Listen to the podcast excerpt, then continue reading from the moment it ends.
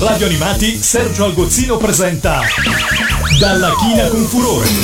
Un mondo di fumetti, comics e manga. Bentornati amici di Radio Animati a Dalla China con Furore, la trasmissione in cui si parla esclusivamente di fumetto in tutte le sue declinazioni. Io sono Sergio Algozzino e sono proprio un autore di fumetti. Inoltre potete venire a trovarmi sul canale YouTube Memorie a 8 bit. Intento a parlarvi principalmente di sigle e di cartoni animati. C'è stato un tempo in cui in Italia dominavano le riviste a fumetti, che fungevano non solo da contenitori di storie meravigliose, ma anche da trampolino di lancio per tantissimi grandi autori che in quel modo sono riusciti a farsi conoscere dal grande pubblico. Vi ho già parlato in questa serie di puntate di Linus, la prima grandissima rivista che esordì nel 1965 che parlava di fumetto, oltre che pubblicare fumetti. Potete fra l'altro riascoltare o scoprire questa puntata grazie ai podcast di Dalla China con Furore sul sito di Radio Animati. Ma nella storia del fumetto italiano abbiamo proprio iniziato in effetti con le riviste, come era il Corriere dei Piccoli che pubblicava strisce americane e fumetti italiani, o poco dopo la famosissima L'Avventuroso, sempre in formato tabloid, specializzata in storie ovviamente d'avventura e dove esordirono o si formarono numerosi disegnatori e scrittori di fumetto italiani, uno su tutti il mitico Gianluigi Bonelli che più avanti creerà un certo Tex. Dopo l'avvento di Linus e soprattutto di Alter Linus, la versione alternativa dedicata ai fumetti più realistici e in parte sperimentali, le edicole italiane si riempirono di esperimenti editoriali.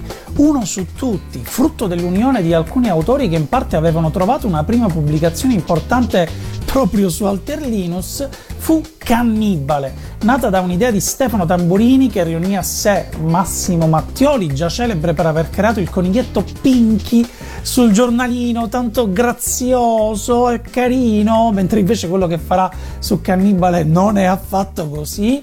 Filippo Scozzari, Tanino Liberatore e Andrea Pazienza. Insieme rappresentavano un team unito da una forza narrativa ed espressiva totalmente indipendente che usavano Cannibale per fare letteralmente tutto quello che volevano senza alcun limite se non le pagine. Dal perché Pippo sembra uno sballato di Andrea Pazienza, la risposta è perché si fa le canne, al rank Xerox inizialmente solo di Stefano Tamburini, poi accompagnato dai disegni straordinari di Tanino Liberatore, la storia di un androide costruito coi pezzi di una fotocopiatrice che vive avventure fantascientifiche al limite del surreale. Tanino Liberatore disegnò la prima mitica copertina di Cannibale dove il protagonista si mangia da solo con una forchetta e la sua ascesa nel mondo del fumetto fu velocissima proprio grazie alla sua straordinaria tecnica.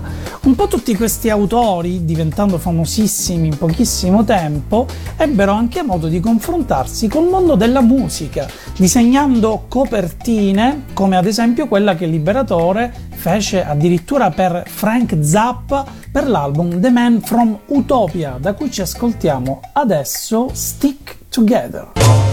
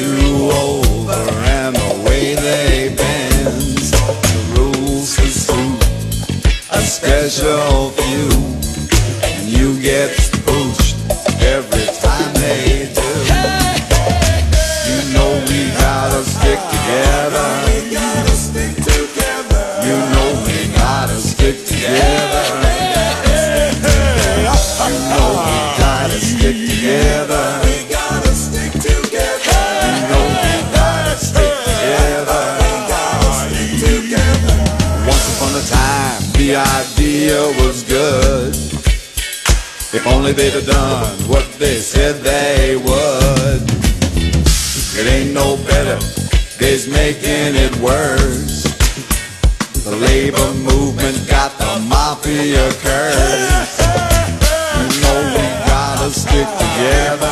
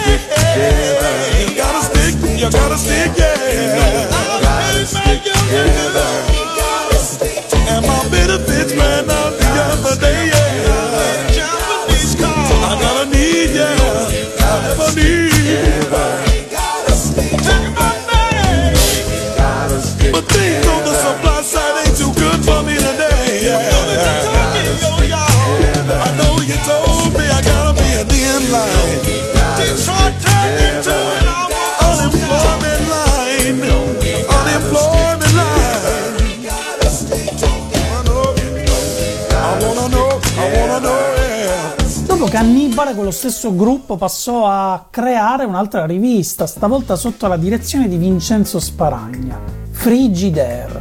Frigidaire era una rivista con un impianto grafico decisamente più ragionato rispetto a quello di Cannibale, che era un vero e proprio contenitore delle loro idee. In questo caso, oltre che i fumetti, c'erano invece dei dossier di controcultura artistica e non solo, e su quelle pagine esordirono capolavori come lo Zanardi di Pazienza, Squeak the Mouse di Mattioli, che più avanti ispirerà Gratta Checca e Fighetto sui Simpson, il Rank Xerox nella sua nuova forma disegnata da Liberatore, storie pazzesche di Scozzeri. Frigidaire divenne quindi il vero simbolo per tutti i ragazzi che cercavano qualcosa di diverso ed era presente dappertutto.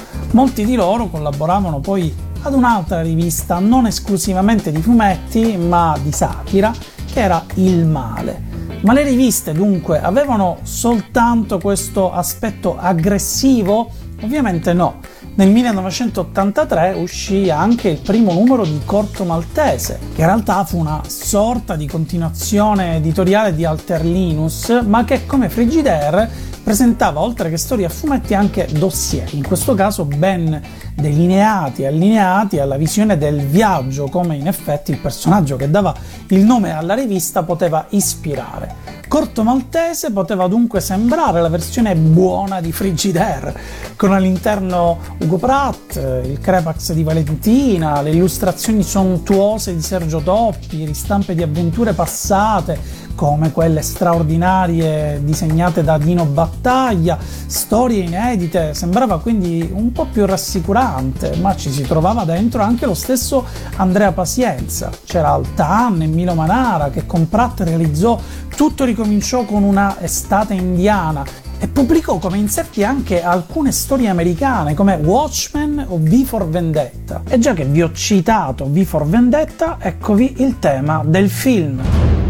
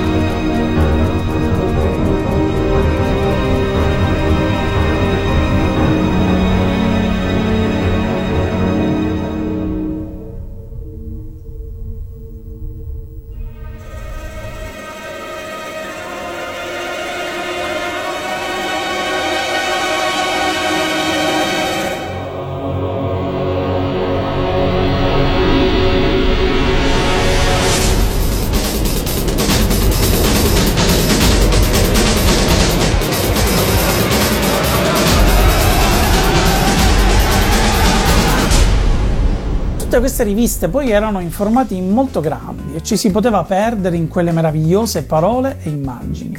Proprio Crepax, prima di Valentina, aveva già disegnato diverse copertine per dischi prevalentemente jazz, ma nel 1972 disegnò una fantastica copertina apribile per il primo album dei Garibaldi, che si intitolava giustamente Nuda, proprio come la bellissima protagonista di quella copertina proprio come la canzone che adesso ci ascolteremo tratta da quell'album. Maha.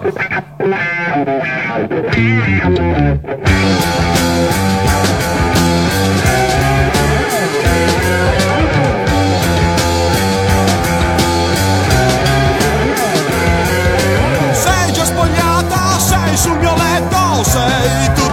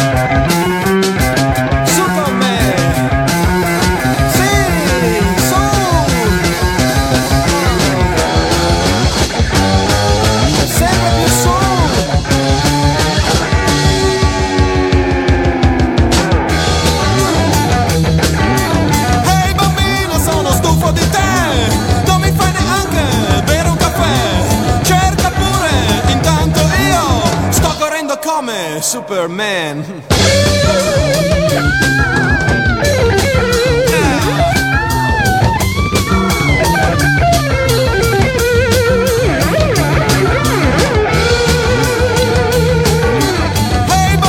Cosa credi che sia? Un ultra fai superstar. Ehi bambina prova ad andare da James Brown e la sua sex machine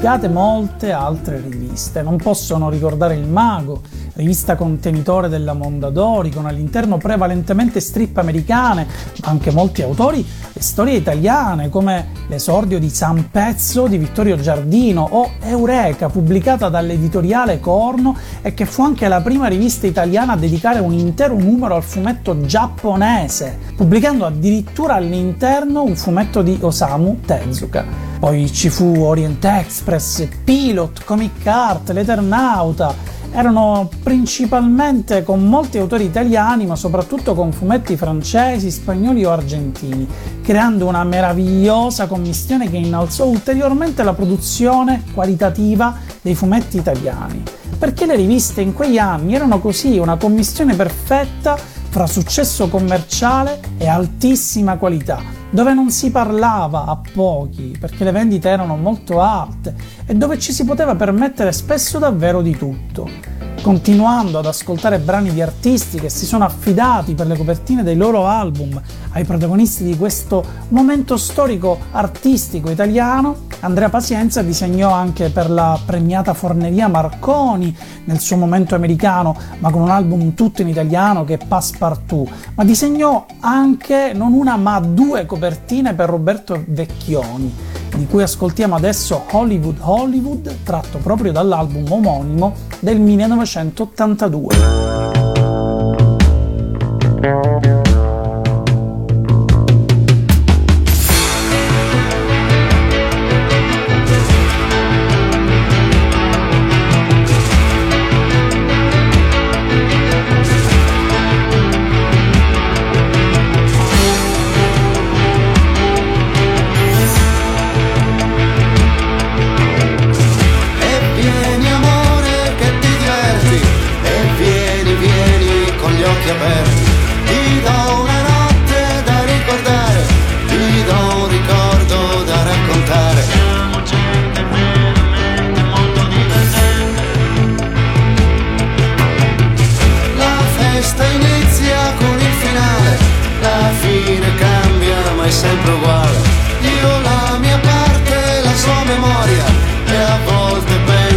storia poco seria. Sono storie veramente molto divergenti.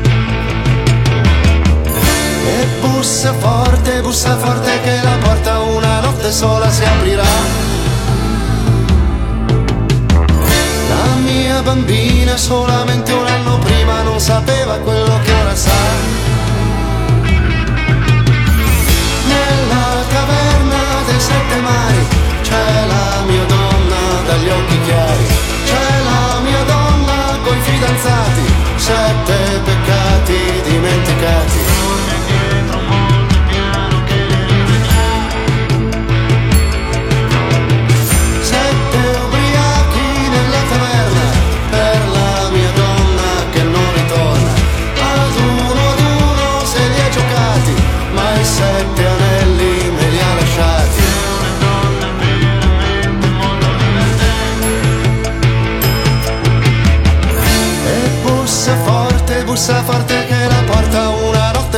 se abrirá.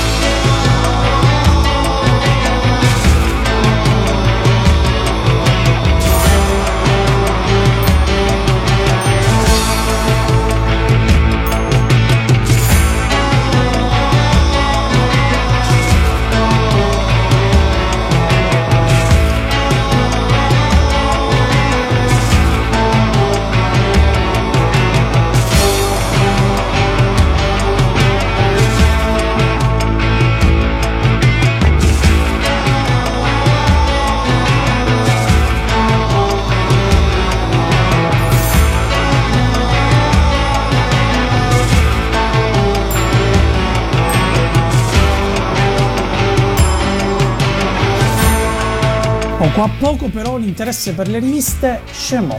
Uno dei motivi principali è che la netta divisione fra fumetto popolare, come era inteso in quel momento, quindi il text per capirci in edicola, le serie, e quello d'autore, come veniva chiamato invece il fumetto un po' più importante da un punto di vista narrativo, sempre secondo una certa logica che in realtà non condivido.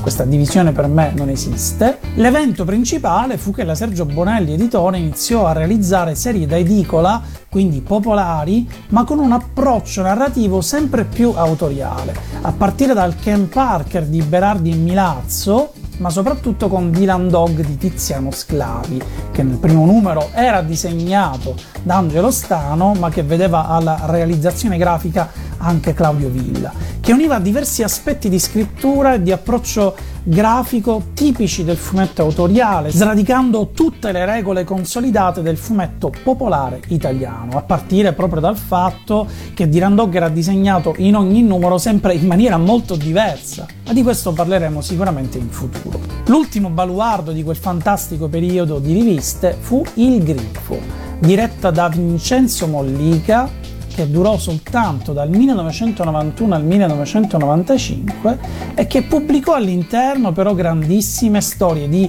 Milo Manara, di Guido Crepax, di Vittorio Giardino e che presentò al pubblico anche in questo caso nuovi straordinari autori come Daniel Zeseli.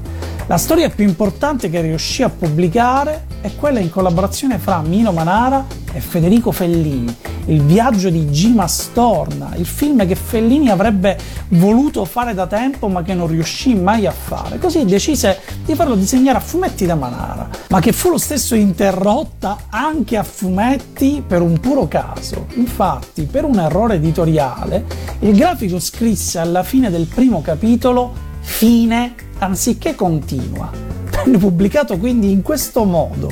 E allora Fellini disse: Sapete che vi dico? Lasciamolo così. Anche Manara disegnò copertine per la musica, diverse a dir la verità. La più bella è forse quella realizzata per Riccardo Cocciante nel 1987 per La Grande Avventura, ma avendo realizzato anche per 12.000 lune di Lucio Dalla, che è sì una raccolta, ma Lucio Dalla è bolognese, città che negli anni delle riviste fu spesso protagonista, direi di chiudere con una canzone del grande Lucio, inclusa in quella raccolta che racconta una storia che è un po' da fumetto, come quelli di quegli anni. Il gigante e la bambina. Il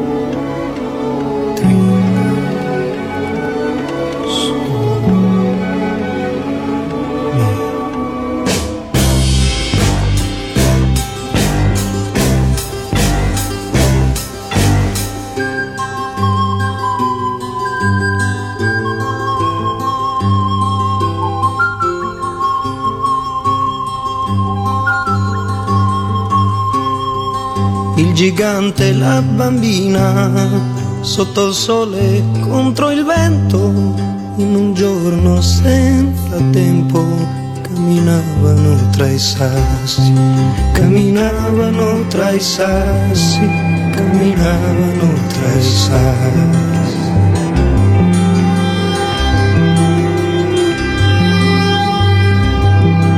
Gigante un giardiniere la bambina è come un fiore che gli stringe forte il cuore con le tenere radici, con le tenere radici, con le tenere radici.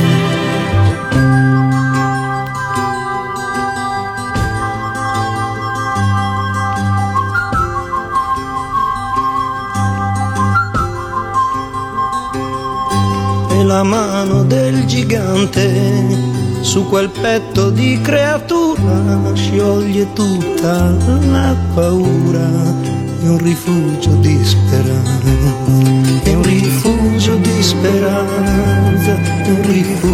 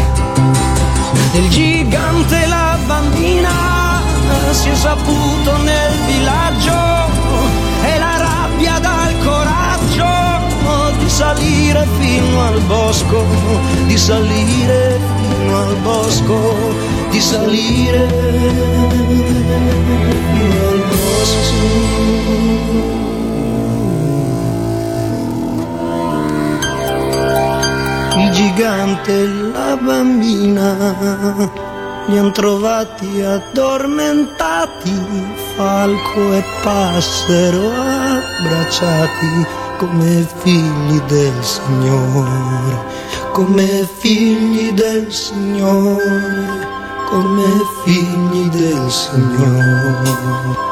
Gigante adesso in piedi con la sua spada d'amore e piangendo taglia il fiore prima che sia calpestato, prima che sia calpestato, prima che sia calpestato.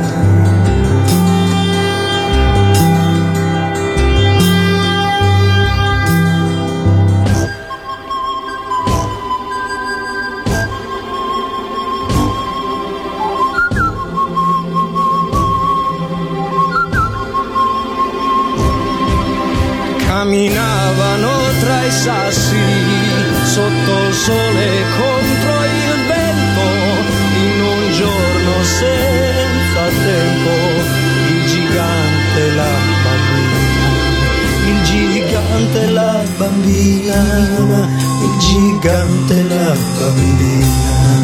Camminavano tra i sassi sotto il sole contro il vento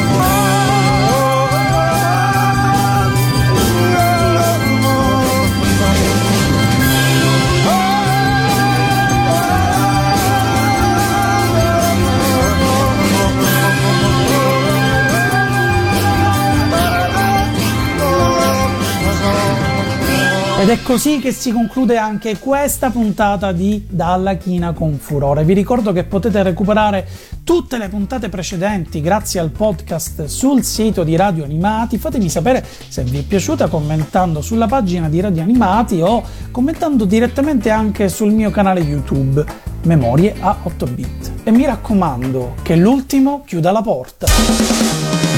Da Radio Animati, Sergio Algozzino ha presentato Dalla china con furore. Un mondo di fumetti, comics e manga.